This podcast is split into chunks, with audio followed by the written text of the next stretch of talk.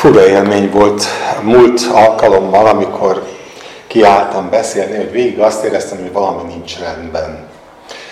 És nem tudtam, hogy mi nincs rendben. Egészen addig, még hazafelé nem mentünk Szilvivel, és akkor bevillant.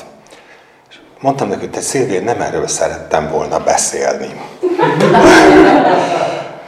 Úgyhogy időnként van ilyen, és elvétetett lehet, lehet, hogy Isten mást akart. Nem tudom, minden esetre eh, hazafelé eszembe jutott, hogy mi volt az, amiről szerettem volna beszélni, és mivel én nekem nagyon-nagyon eh, fontos, akkor is, hogyha nem tudom úgy elmondani, ahogy szeretném, ezért arra gondoltam, hogy megosztom veletek is.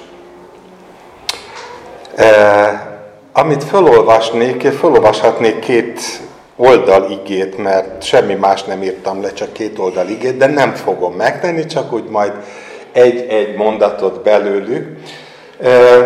Egy igét olvasnék föl, ami, amivel úgy elkezdeném. Jakab levele, első rész, második versétől néhány verset. Teljes örömnek tartsátok testvéreim, amikor különféle kísértésekbe estek, tudva, hogy hitetek próbája álhatatosságot eredményez. Az álhatatosság tökéletes cselekedetet jelent, hogy tökéletesek és hibátlanok legyetek minden fogyatkozás nélkül. Ha pedig valakinek közületen nincsen bölcsessége, kérje Istentől, aki mindenkinek készségesen és szemrehányás nélkül adja és megkapja. De kérje hittel, semmit sem kételkedve, mert aki kételkedik, hasonló a tenger habjához, amelyet a szél hajt, és ide-oda hány. Mert ne vélje, hogy kaphat valamit az Úrtól az ilyen kétszívű és minden útjában állhatatlan ember. Szerintem az elmúlt években ezt jó néhányszor olvastuk, hallottuk, és valószínűleg tartom, hogy nagyon sokunkban rögtön lecsapódik az emlék, hogy milyen szövegösszefüggésben hallottuk már ezeket az igéket. Ami engem megütött belőle, az talán nem az, amit megszoktunk, egy kicsit más, de előtte imádkozzunk.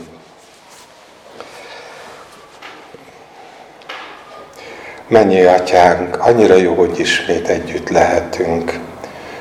Látod, küzdünk, és nagyon gyakran az ár ellen küzdünk. És sokszor azt gondoljuk, hogy magunk küzdünk, pedig te mindig ott vagy. Küzdünk, mert ez a világ, ez elsodorni akar tőled. Mert annyi minden tenni való van a hét minden napjára, hogy sose érjük utol magunkat. Küzdünk, mert egyszerre szeretnénk közösségben lenni veled és a testvérekkel, és ugyanakkor eleget tenni mindannak a kihívásnak, ami között élünk. Urunk, köszönjük, hogy Te ilyen szerető Isten vagy, aki aki mégis minden küzdelmünk mellett és ellenére te szeretsz, te megáldod a kicsit is. Nem töröd el a megtöredezett nátszárat, és nem oltod el a pislákoló gyertyabelet, hanem te tökéletességre viszed azt, amit elkezdtél és befejezett mi bennünk is, azt, amit elkezdtél, és ezt köszönjük. Olyan jó volna mindennek megfelelni, de jól tudjuk, hogy nem megy. De segítsél kérünk, hogy a szívünk valahogy egyre jobban megérezze azt, hogy mi az igazán fontos, mi az, ami kevésbé, és mi az, amit nyugodtan elhagyhatunk. Szeretnénk megérteni, én mindig elmondom, most is elmondom, a titkát a közösségnek. A titkát annak, hogy veled élő és közvetlen kapcsolatban legyünk, hogy kiárathassál az életünkből. Hogy ne csak szavaink legyenek, amik mögött nem áll semmi, csak üres frázisok, hanem az a titokzatos erő, aki a te szent lelked, akiről azt mondtad, hogy amikor elküldöd és bennünk lakozást vesz, akkor majd meggyőzi a világot bűn, igazság és ítélet tekintetében. És szeretnénk megérteni a titkát annak, hogy miért egy testben hívtál el bennünket. Miért van az, hogy itt együtt vagyunk most, ha nem sokan, de együtt vagyunk, és, és te mindenkin keresztül szólsz a mosolyon keresztül, a szó, szón keresztül és mindenen keresztül, Urunk, áldunk és magasztalunk érte, és kérünk, hogy áld meg azokat, akik nem tudnak most ebben a közösségben részt venni. És vigyázzál rájuk, gyógyítsad őket, őrizd az úton őket, és mindenben segítsél, hogy higgyünk abban, hogy Te, aki elhívtál bennünket, Te folytatod és befejezed a munkát a Te dicsőségedre. Amen.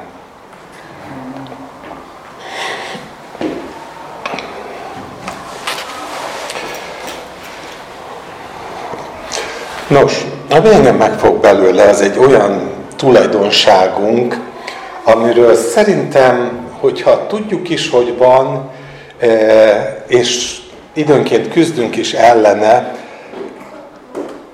de olyan, mintha ha nem eléggé értenénk, hogy ennek mi is a fontossága. Istenben van valami nagyszerű, amit mi azt gondolom, hogy nem értünk meg kellően. És ez pedig az, hogy azt mondja az ige, hogy ő készségesen és szemrehányás nélkül adja meg azt, amit kérünk tőle. És ez az, ami valahol évek óta ott van a szívemben, a szemrehányás problémája. Nagyjából tudjuk, hogy mi az, hogy szemrehányás. Nagyjából tudjuk azt, hogy milyen az, amikor e, valahol a szívünkben föltámad az elégedetlenség, a kárhoztatás, egy csomó minden. Nem tudom, hogy kellő hangsúlyjal érzékeljük ennek a súlyát a mindennapokban. Hadd mondjak el rögtön az Ószövetségből egy olyan példát, ami viszonylag hamar már Mózes könyvében ott van, és valahol a lelkületét fejezi ki, és, vala, és én tényleg ennek az egésznek a, a lelkületéről szeretnék néhány gondolatot megosztani, hogy milyen mértékben torzulunk, és milyen mértékben károsodik az Istennek a munkája. Emlékeztek rá, kijön a nép Egyiptomból, és megérkeznek a cín pusztájába, és rögtön ott van a próba, hogy nincsen vízük. És zugolódik a nép, és azt mondja, hogy bárcsak oda vesztünk volna, miért hoztátok az Úr gyülekezetét a pusztába, hogy itt halljunk meg állatainkkal együtt?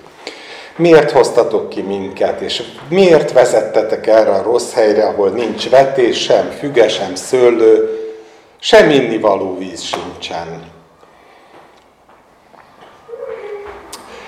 Mivel a összes előzményt ismerjük, azt, ahogy Isten kihozza őket hatalmas kézzel, ezért arról nem, nem kívánok beszélni, de maga a jelenség az egy jól ismert dolog. Isten elhívja Mózest. Mózesen keresztül szabadságba vezeti ki a népet. És valahol már az első pillanattól kezdve a nép zúgolódik. Nem Mózes zúgolódik, hanem nép zúgolódik. Ami azonban következik, az e, nem szükségszerű, hogy bekövetkezzen, de bekövetkezik. Isten nem elsősorban a nép erre haragszik meg ebben a nagy kérdésben, hanem más történik. Azt olvassuk, hogy erre Mózes és Áron elment a gyülekezet színe elől a gyülekezet sátrának bejárata elé, ott arcra borultak, és megjelent nekik az ő dicsősége. Még egyszer hangsúlyoznám, ember próbáló szituáció, jó döntést kell hozni Mózesnek és Áronnak. Oda is mennek az Úr színe elé, és a jó döntést Isten katalizálja azzal, hogy megmutatja az ő dicsőségét, jelzi, hogy ő még mindig az Úr. Ő ura az eseményeknek, akkor is, ha éppen zugolódik a nép. Ez az előkészület. És utána elmondja neki, hogy vedd a botodat, gyűjtsd össze a gyülekezetet, te és Áron, mondjátok a kősziklának a szemük látára, hogy adjon vizet. Fakasz nekik vizet a kősziklából, és adj inni a gyülekezetnek és az állatoknak. Mózes tehát elvette a botját az úr színe elől, ahogy parancsolta neki, összegyűjtötte a gyülekezetet a kőszikla elé, és azt mondta nekik, és itt jön valami, ami olyan, olyan nagyon diszonáns ebben az elő, elő történet után, hogy Isten tudva az eseményeket megnyugtatja Mózest és megmutatja dicsőségét. Ennek ellenére itt azt mondja Mózes, hogy hallgassatok ide, ti lázadók. Hát, e kősziklából fakasszunk-e nektek vizet? Jön a víz, és azt mondja az Úr Mózesnek és Áronnak, mivel nem hittetek nekem, hogy a szentségemet mutassátok be Izrael fiai előtt, nem viszitek be a gyülekezetet arra a földre, amelyet nekik adok. Mi történik? Mi történik Mózessel? Amit mond, az, az tiszta szemrehányás. Ugye érez, érez, érezzük mindannyian. Szemrehányás, miközben előtte azt olvastuk a Jakab levelében, hogy kérjetek, és az Isten ad bőségesen, szemrehányás nélkül ad. Nem minősítve ad. Mózes azonnal minősít. Mózesnek tele a hócipője, pedig még csak éppen most kezdte el az utat ezzel a lázadó néppel, és még sokat kell tanulnia, hogy a lázadást hogyan kell kezelni. De szegény Mózes az Úr kér el, kér le, hogy mondjak ez, önkéntes keresztes lovagjaként odáll a nép elé, és minősíti őket, és azt mondja, hogy lázadó csürhéje vagytok, lázadó gyülekezete vagytok, vajon érdemesek vagytok ti arra, hogy mi, mármint az Úr meg én, adjunk nektek vizet? És ezzel a lendülettel fölé emeli magát a népnek. És a nép hangulatilag nincs leírva, hogy a nép mit csinál, de nagyjából érzékeljük, hogy ez az alá fölé rendelt állapot, ez mindenképpen azt eredményezi, hogy azok, akik így alárendelt állapotba kerülnek, azok, azok nem azt élik meg, amit Jakab mond, hogy szemrehányás nélkül ad az Isten, hanem azt élik meg, hogy hú, ha ezt most nagyon elszúrtuk, és nekünk valahogyan mégiscsak jó fiúknak kéne lennünk ahhoz, hogy mi itt most vízhez jussunk, mert, mert hát mondta Mózes, hogy nem érdemeljük meg. Talán valamit sejtett abból a lelkületből, ami a szemrehányásnak a, a, a problématikája. A szemrehányásban mindig ott van az, hogy aki a másiknak a szemére vet valamit, az erkölcsileg, etikailag, tudásban, teljesen mindegy, hogy milyen területén az életnek, úgy érzi, hogy fölötte van a másiknak. Úgy érzi, hogy ő taníthatja a másikat, kioktathatja a másikat, feltételekhez kötheti azt, hogy a másikkal való viszonyában milyen módon fog eljárni a jövőben. És ezt lehet persze cizellálni, lehet nagyon, nagyon polgári formát adni neki, de alapvetően nem csak a lázadás jön a szívből, ahogy ezeknél az izraelitáknál a lázadás az, az a szívből jött, hanem a szemrehányás is. Oly módon jön a szívből, hogy képzelünk magunkról valamit, amik nem vagyunk. És úgy gondoljuk, hogy az Úr a mi oldalunkon áll, és jogos az, amikor szemrehányást teszünk a másiknak. Mert hogy nem elég tiszta, nem kell föl elég korán, vagy mert mit tudom én, már huszadszor mondtam el neked, és még mindig nem azt csinálod, amit kértem tőled. Már megint elfelejtetted megvenni, elhozni, bármi, már annyiszor elmondtam az igét X-nek, Y-nak, Z-nek, és XY, Z a füle botját sem mozdítja rá, nem érdemli meg, vagy ha meg is érdemli, de hát már mikor lesz, hogy mégis Isten valamit ebből fog csinálni. Szóval nekünk az alaplelkületünkben nagyon belefér a szemrehányás. Nagyon gyakran ki is mondjuk. Jézus mit mond rá? Jézus azt mondja, hogy hallottátok, hogy megmondatott, szerest fele barátodat és gyűlöld ellenségedet. Én pedig azt mondom nektek, szeressétek ellenségeiteket, áldjátok azokat, akik titeket átkoznak, jót tegyetek azokkal, akik titeket gyűlölnek, és imádkozzatok azokért, akik üldöznek titeket. Én azt hiszem a felszínen ezt mind-mind értjük. De olyan szívesen hozzátenném minden mondatrészhez, hogy teljes szívből. Nem szóban, hanem teljes szívből. Szeressétek ellenségeiteket teljes szívetekből. Áldjátok azokat, akik átkoznak titeket teljes szívetekből. Jót tegyetek azokkal, akik titeket gyűlölnek, és ezt nem azért, mert, mert ez egy terhes kötelezettség, ami, vagy akár csupán az, hogy belénk nevelték, hogy ezt így csináljuk mi keresztények, hanem mert, mert csak a szeretet tudja meggyőzni a másikat, a szemrehányás nem tudja meggyőzni. És azzal folytatja, hogy legyetek a ti mennyei atyátoknak fiai, egy olyan Isten fiai, aki felhozza a napját mind a gonoszokra, mind a jókra, és esőt ad mind az igazaknak, mind a hamisaknak. És ez az egész a lelkületről szól. Arról, hogy elénk állítja Isten képét, hogy Isten tényleg nem személyválogató. Isten nem azzal foglalkozik, hogy megérdemelte-e bárki az, amit ő csinál vele. Fölhozza a napot, megöntözi a betést, eledelt át az éhezőnek, számtalan igét mondhatnánk róla, de maga a lelkülete fontos, hogy nincs benne egy szikrányi szemrehányás. Egy szikrányi olyan sem, hogy, hogy, hogy ti elvetemült gazemberek.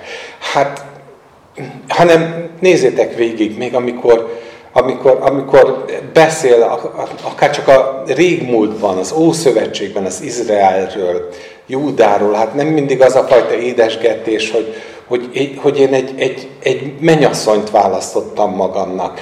Ők elhagytak hűtlenül, és térjetek hozzám vissza, de ebben mind kérés van, térjetek hozzám vissza teljes szívetekből, és én, és én ott leszek veletek, és megint meg fogjátok tapasztalni azt, hogy mit jelent áldottaknak lenni.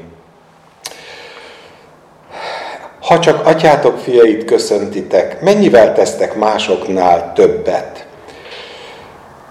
Ha csak azokat szeretitek, akik titeket szeretnek, mi jutalmat érdemeltek? Nem ugyanazt teszik a vámszedők is? Legyetek azért tökéletesek, amint a ti mennyi atyátok tökéletes. És már is visszaérünk a Jakab féle levélnek a tökéletes gondolatához, amikor ő azt mondja, hogy az álhatatosság tökéletes cselekedet legyen.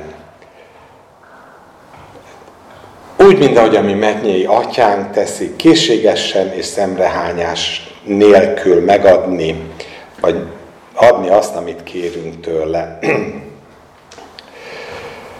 Néhány példa Jézus életéből. Azt mondja Márk evangéliuma, Biztos emlékeztek rá, hogy egy asszony megy oda Simon házánál, alabástromedény, drága nádrus olajjal Jézus fejére öntötte, és némelyek bosszankodtak magban, és azt mondták, mire való a kenetnek ez a pazarlása. Bosszankodtak magukban. Itt kezdődik. Figyeljük meg a sorrendet. Bosszankodsz magadban. Látsz valamit, nem helyesled, még nem verbalizálod, még nem kap nyilvánosságot, de magadban már kezd a keserűség folytogatni. Mert annyira nem értesz egyet azzal, ami körülötted történik. Nem tehetsz ellene, mert ő a mit tudom én kicsoda, a nagyobb, a jobban tisztelt, bárki, de magadban már bosszankodsz. És azt mondták, mire való a Kennetnek ez a pazarlása. Mert eladhatták volna azt több mint 300 dénárért, ez a józanság. Tényleg. Egymás mellé állít két tényt, hogy volna egy, egy, egy igazán célszerű mód, meg van ez az észszerűtlen pazarlás, amit a másik csinál. Szétozhatták volna a szegények között, hát nem karitatív gondolkodás? Valójában az, ha, ha a felszín nézem, és nem a szív indulatát nézem, ami a bosszankodással kezdődik, és aztán utána kijön a szám a száján valakinek, mert azzal folytatódik a szöveg, hogy és szemre hányást tettek neki. Mármint Jézusnak. Ugyanígy szemrehányást tettek a tanítványok a tömegeknek, amikor be akartak vágódni Jézusnál, mert jönnek a szülők és hozzák a gyerekeket Jézushoz, és ezek a tanítványok ott állnak, mind a, izé, tudod, a gyülekezeti csendörök, akik gondoskodni akarnak arról, hogy a, a főpásztornak nehogy véletlenül kellemetlenséget okozzon, hogy, hogy, hogy alja rétegek esetleg megközelíteni akarják olyan, olyan dolgokkal, amik, amik messze nem az ő feladatköre kéne, hogy legyen, és szemrehányást tesznek a szülőknek a tanítványok, hogy miért hozzák ide a gyerekeket. És Jézus pedig abszolút nem azonosul velük, és azt mondja, hogy engedjétek hozzám jönni ezeket a gyerekeket, mert ti nem tudjátok azt, hogy nem azért az Istennek az országa, akinek a szíve kirekesztéssel, szemrehányással, keserűséggel, Isten programjának a megszervezésével van tele, bármilyen jó indulatból, hanem az ilyen gyerekeké, akikre azt mondja Jakab, hogy kérjetek hittel. Akikre azt mondja és Jézus, hogy az ilyeneké a mennyeknek az országa. Aztán Persze az ebben nagyon tudja, hogy mi a jó, meg hogy mi a rossz. Emlékeztek, ez nagyon klasszikus történet. János Evangélium a 8. része, amikor a bűnös asszonyt odaviszik Jézus elő, hogy házasságtörésen kaptuk, és, és kristálytiszta a, a megoldás és séma. Hát te mit mondasz? A mi törvényünk azt mondja, hogy az ilyeneket meg kell kövezni. És akkor mond Jézus valamit, ami, ami azt hiszem, hogyha picit magunkban nézünk, akkor segít megérteni azt, hogy Isten miért nem tud azonosulni a mi szemrehányásunkkal. Jézus azt mondja nekik, utána faggatják, hogy mit kéne tenni, hogy aki közületek nem bűnös, az vesse rá az első követ. És ez azért úgy nagyon helyére teszi a, az emberi viszonyokat, az emberek egymás közötti viszonyait, hogy miért ébred a szívedben ítélkezés, mikor te is bűnös vagy. Miért ébred a szívedben szemrehányás, amikor feléd is ébredhet másban szemrehányás. Ez egy olyan láncolat, amit nem lehet megszüntetni, a szemrehányás láncolatát, hiszen rendkívül szubjektív. Abból fakad, hogy nekem mi az érdekem, én mivel tudok azonosulni teológiailag, politikailag, gazdaságilag, társadalmilag, teljesen mindegy, hogy mit mondok, akár csak a szépség fogalmában miben tudok azonosulni, és minden egyéb, ami az én kategóriámon kívül esnek, azokkal a szívemben bosszúság ébred, a számmal szemrehányást teszek, és már is belevetítem az emberi közösségekben azt az aláfölé rendeltségi viszonyt, ami ellen annyira harcol Jézus. És olyan sokszor, különösen évekkel ezelőtt én nagyon sokszor hangsúlyoztam ezt, hogy, hogy, hogy, hogy az alapvető probléma a tanítványok szívében mindig is a ki a nagyobb. Ki a nagyobb? Még az utolsó vacsorán is ez az alapkérdés, hogy azon veszekednek, vetekednek, hogy ki a nagyobb. És ez az egész kérdés, ez a, ez a ki a nagyobb, ennek az egyik legplastikusabban eh, megjelenő módja a szemrehányás. Mert a szemrehányásban minden további kellék nélkül benne van az, hogy én vagyok a nap nagyobb, hiszen én tudtam megmondani azt, hogy, hogy mi a jó.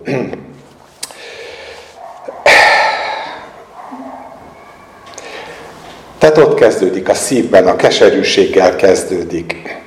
És aztán jön a szemrehányás, a bosszúság, a szemrehányás, és a vége akármilyen különös, itt éppen a Márk evangéliumánál nagyon nyomon eh, tetten érhető ez a sorrend, amikor túl vagyunk ezen a történeten, a Simon házánál az asszony megkeni Jézus fejét, és jön a bosszúság, meg a szemrehányás, ez az a pillanat, amikor Júdás elhatározza, hogy elárulja Krisztust. Nem véletlen a szerkesztés. Nem tudom, mennyire érzékelitek, de hogy ez milyen elsőprő erővel az a keserűség, az a pici kis mag, az a kis bosszankodás, ami a szívben van, föl tud növekedni, és miután a szemrehányás sem használ, mert hogy Jézus ugye elmondja nekik azt, hogy most miért sajnáljátok? Hát ő jó dolgot tett, az én temetésemre tette. Szegények pedig mindenkor lesznek veletek, de én nem leszek mindenkor veletek. Tehát Jézus egy nagyon józan választ ad ezekre a belülről kifakadó bosszankodásokra és szemrányásokra, akkor Judásnál betellik a pohár. És úgy gondolja, hogy én nem emellé szegődtem el. Pedig ez egy abszolút szubjektív, hogy ő mit gondolt Jézusról, amikor elszegődött mellé tanítványnak. Ő csak abból indult ki, hogy én annyi esélyt megadtam Krisztusnak. A, alátoltam a lehetőségeket, még a pénzt is kezeltem, vagy az, hogy mit a Biblia véleménye, az egy más dolog, de hogy egy kicsit az ő fejével gondolkodunk, azzal a fajta hogy, hogy milyen, mennyire megpróbált jó fiskális politikát folytatni, hogy, hogy ezt az egészet mind-mind jó irányba terelje, és ez mind kudarcot val, akkor ez az ember nem érdemli meg, hogy belévessem a bizalmamat. Elhidegül, elidegenedik, fölnő a keserűség, és a vége az az, hogy elárulja Krisztust.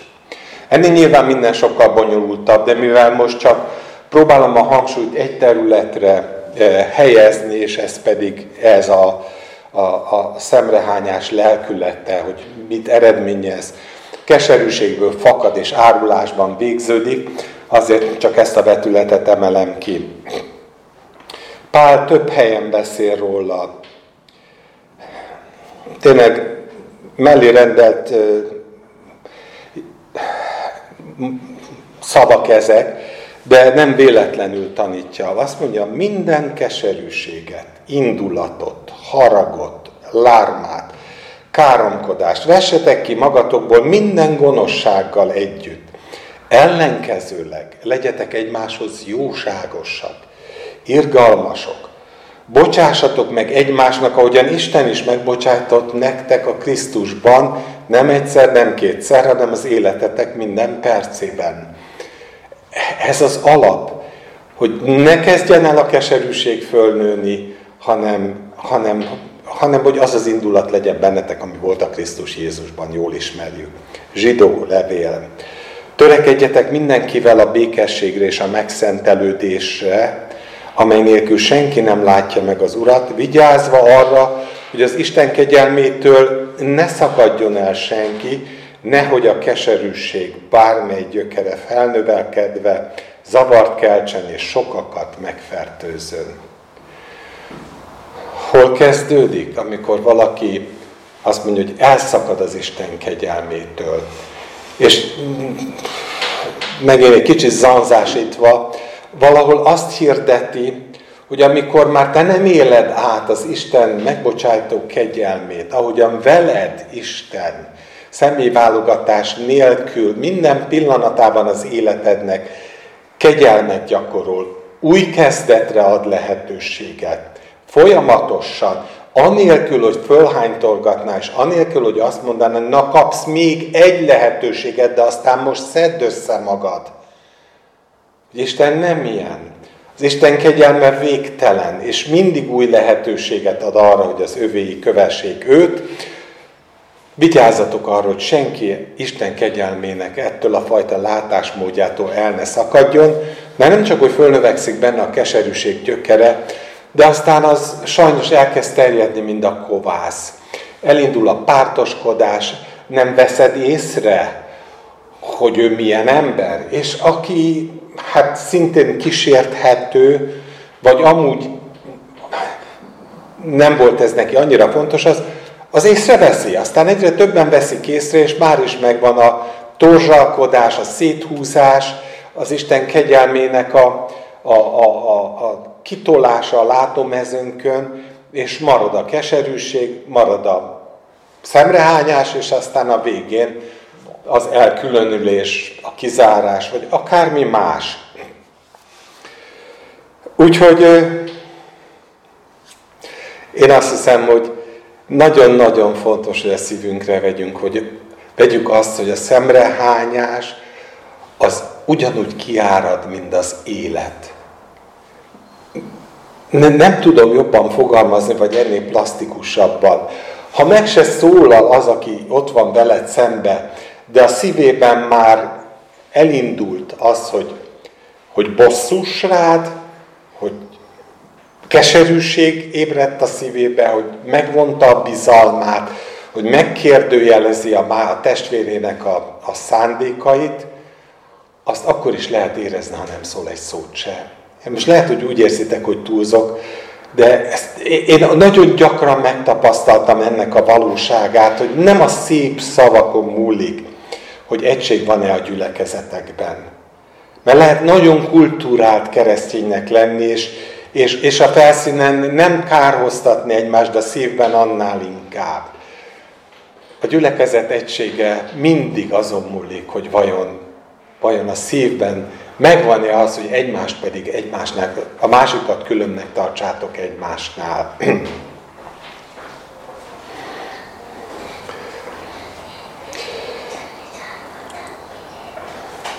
Én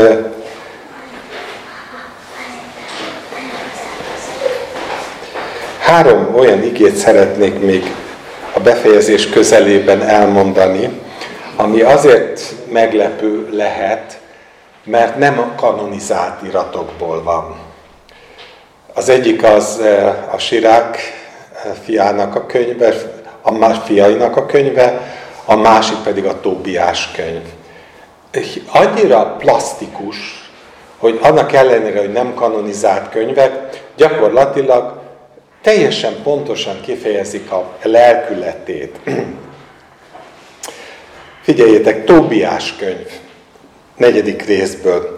Vigyázz magadra, fiam, minden cselekedet, cselekedetedben, és légy megfontolt minden szabadban. Amit te nem szeretsz, azt másnak se tett. Ugye Jézus mondta, amit azért akartok az emberek így veletek cselekedjenek, hasonlóképpen tegyetek is azokat. De ez Ószövetség és Tóbiás. Amit te nem szeretsz, az másnak se tedd. Kenyeredből juttass az éhezőnek, és ruhádból a mezítelennek. Mindabból, amiben bővölködsz, adj, és szemrehányás nélkül adj alamizsnát. Ezek a bölcsességkönyvek, ezek időnként egészen elképesztő módon fogalmazzák meg, hogy Isten szíve az Ószövetségben ugyanaz volt, mint az új Szövetségben. Hát nem arról van szó, hogy adok én alamizsnát, de hát ide figyelj, lusta vagy, mint a világ terhe. Hát miért nem mész el inkább dolgozni, vagy miért nem használod a talentumaidat, amiket Istentől kaptál? Én nem akarok eh, bármifajta eh, ilyen képeket fölfesteni, de a gondolat az az, hogy adj. Bővön, bőven adj, mindabból, amiben bővölköd, szemrányás nélkül. Hát nem ezt teszi Isten veled. Bővölködik az Isten, és amiben ő bővölködik, abból mind ad szemrehányás nélkül ad. És, és nem rója föl nekünk folyamatosan azt, hogy mennyire nem nőttünk föl ahhoz, hogy még egyszer még adjon, amikor jól tudja, hogy az életünkből még hátra van 20-30 év, és annak minden másodpercében ugyanezt az élményt kell neki valahogy tolerálnia, hogy ő ad, mi meg azt mondjuk, hogy köszi, vagy azt se mondjuk, hogy köszi, hanem egyszerűen megyünk tovább, és csináljuk a dolgunkat, és úgy vagyunk, mint az a, a tudjátok, a Jézusi példabeszédben, hogy annyit elengedett nekünk az Isten, kimegyünk és elkezdjük folytogatni a szolgatásunkat, hogy add meg az adósságot. És tele vagyunk szemrehányásra, mert ő nekem tartozik, hogy én is tartozok az Istennek, az ilyenkor háttérbe kerül. Mert ennyire szűklátókörűek vagyunk. Sirák fiának könyve, 18. rész. Fiam, ne told meg a jó tettet szemrehányással.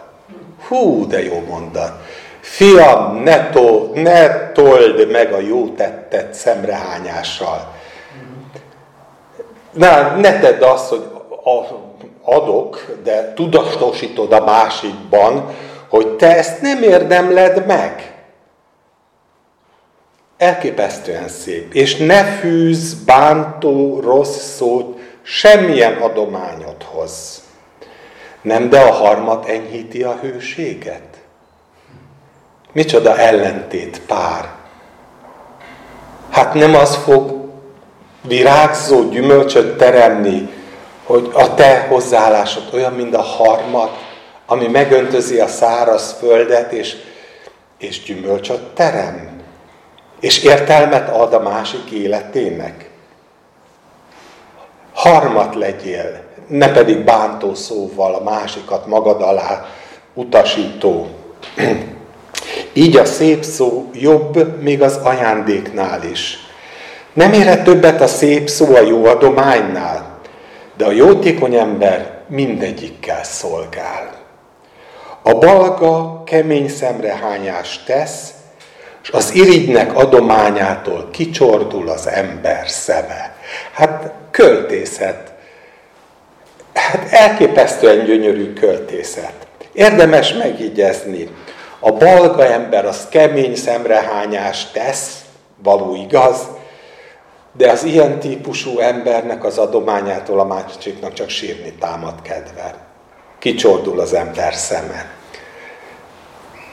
Ennyire fontos, hogy szemrehányás nélkül tegyük mindazt, amire Isten elhívott bennünket. szóval megmérgezi a viszonyt a szemrehányás. És idegen szó ugyan, ha azt mondom, hogy kontraproduktív, tehát pont azt nem éred el vele, amit szeretnél vele elérni. A szemrehányással soha nem lehet azt elérni, amiben reménykedünk, hogy elérjük. Tényleg a, a, a, az eredmény ellen van, ezért kontraproduktív. A szemrehányást Isten igéje azt tanítja, hogy, hogy mondjunk le róla, kezdjük el megtanulni azt, hogy Isten hogy szeret bennünket,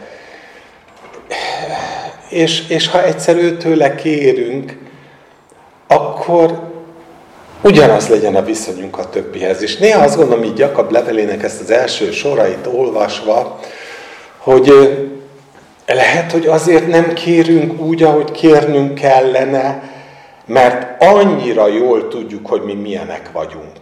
Úgy értem, hogy e, mi, mi egyszerűen, hogy álljak az Uram elé, amikor én olyan vagyok, mint aki folytogatja az ő testvérét, vagy az adóstársát folytogatja. Hogy lehet az Úr elé állni, és inkább nem is árunk az Úr elé, sőt, ahelyett, hogy a saját e, embertársainkkal való kapcsolatunkon változtatnánk, ahelyett, és ezért mondtam az elején azt, hogy más szövegkörnyezeteket szoktunk meg, elkezdünk arról beszélni, hogy nincs elég hitünk.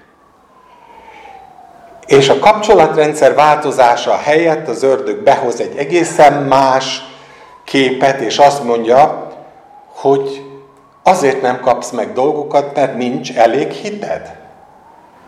És vajon eszünkbe jut-e az, hogy, az, hogy elég hitünk van, az nem csak azt akarja, hogy én hiszem azt, hogy az Isten megadhatja, de az is a hitről szól, hogy hiszem azt, hogy az embertársamat az Isten hozta A-ból B-be, és fogja vinni C-be. És nem az én feladatom az, hogy az embertársam fölött pálcát törjek, meg megítéljem, meg szemrehányást tegyek neki, hanem ahogy az én kéréseimet fölviszem az Isten elé, ugyanúgy, és ezt tanítja az ige, hogy bocsássatok meg egymásnak, ahogyan az Isten is megbocsájtott nektek a Krisztusban.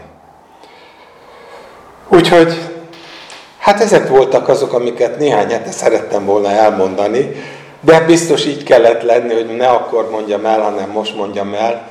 Mindenesetre tényleg ez a szívem vágya, hogy először, hogy én szabaduljak meg a szemrányástól. Tudjátok, aki valamit csinál ebben az életben közszereplő, akármilyen szinten közszereplő, annak mindig az egyik legnagyobb kísértése ez. Szerintem azért itt jó néhányan ezt át tudják érezni, mint cégvezető mondjuk, hogy én annyi munkát beleöltem ebbe a pasiba, és annyira hálátlan. És én annyi munkát beleöltem abba, hogy, hogy összehozzak egy, egy meetinget, és nem jött el 20 százalék. dobjam ki az összeset? Megszervezni egy programot, és elmondod, hogy neked, neked benne van négy hónapod, és, és számtalan, 200 munkaórát benne van. És a fogadtatás, hát az olyan nyavajgós, majd hogyha lesz hozzá kedvem, időm, energiám, mit tudom én, majd valami történik, és olyan természetesen föl akar buzogni belőled a szótlan szemrehányás, mert jól nevelt vagy nem mondott ki, hogy Isten barmai, hogy lehettek, ennyire tökkel ütöttek, mert már tudsz kulturáltan, kultú, kulturáltan viszonyulni az embertársaidhoz. És Istennek nagyon sokat kellett tanítani engem arra, hogy Zoli, akkor is érzik, ha nem mondod ki. A szemrehányás nem olyan dolog, ami akkor kezd el belevetülni a világba, amikor te kimondod. A szemrehányás akkor vetül bele a világba, amikor megszületik a szívedben.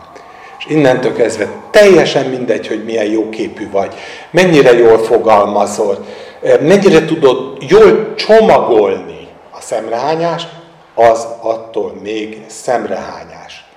És messze van attól, amivel Isten bennünket megáld és foglalkozik velünk folyamatosan, hogy szemrehányás nélkül, minden szemrehányás nélkül megadja, amit kérünk tőle. Jobbnak van egy érdekes mondata, amikor nagyon-nagyon elkeseredik, és azt mondja, hogy bár csak lennék az Úr előtt, én bizony a szemére vetném mindazt, ami most így méltatlanul ért, ért engemet, és, és hát ugye jobb meg van győződve arról, hogy méltatlanul érte, és hát a barátok meg mind meg akarják győzni arról, hogy méltón érte. És az egészben benne van egy olyan fajta feszültség, ami, aminek mind a két oldala ott van. A barátok a maguk kultúrát, módján szemrehányást tesznek jobbnak, folyamatosan. De gyönyörű poézis, amit mondanak. Hogyha valaki szereti ezt, hogy ilyen fenköl gondolatokat olvasson, a jobb könyve, ez, ez fantasztikus ebben, de szemrehányás a gyökeréig. És mikor ezt érzékeli jobb, akkor hát ugye ő mindig azt mondja, hogy a világ mindenségnek a igaz bírójához folyamodik igazsághoz, de hát az ő szíve is tele van szemrehányással. Hát ő is azt mondja, hogy miért, miért, miért. Amikor én igaz és jó voltam egész életemben, és elmondja a barátainak, hogy ti szemrehányást tesznek nektek, nekem, de én ezt, ezt egy adóásszal ütöm, mert én meg szemrehányást teszek a mindenhatónak. Aztán majd lássuk, hogy mi lesz belőle. És a vége, hát ez a gyönyörű mondat a mindenhatótól. Kicsoda homályosítja el az örök rendet értelmetlen fecsegéssel. Hát ennyi. A mi szemrehányásaink értelmetlen fecsegések, az Isten pedig úgy döntött, hogy megáldja és többszörösét adja annak, amilyen volt, és így van ez mi velünk is, hogy nem a szemrehányás fog senkit semmilyen módon A-ból B-be eljuttatni, hanem az a harmat, amit itt most a Sirák könyvében olvastunk, hogy nem de a harmat ennyiti a hőséget. Bár ilyen harmatok lehetnénk mindannyian. Kívánom szívemből. Amen. Uram, megint kegyelmes voltál hozzám is, és hozzánk is. Nincs mit hozzáfűznünk mindehez, vagy nekem legalábbis nincs. Köszönöm, hogy adtad.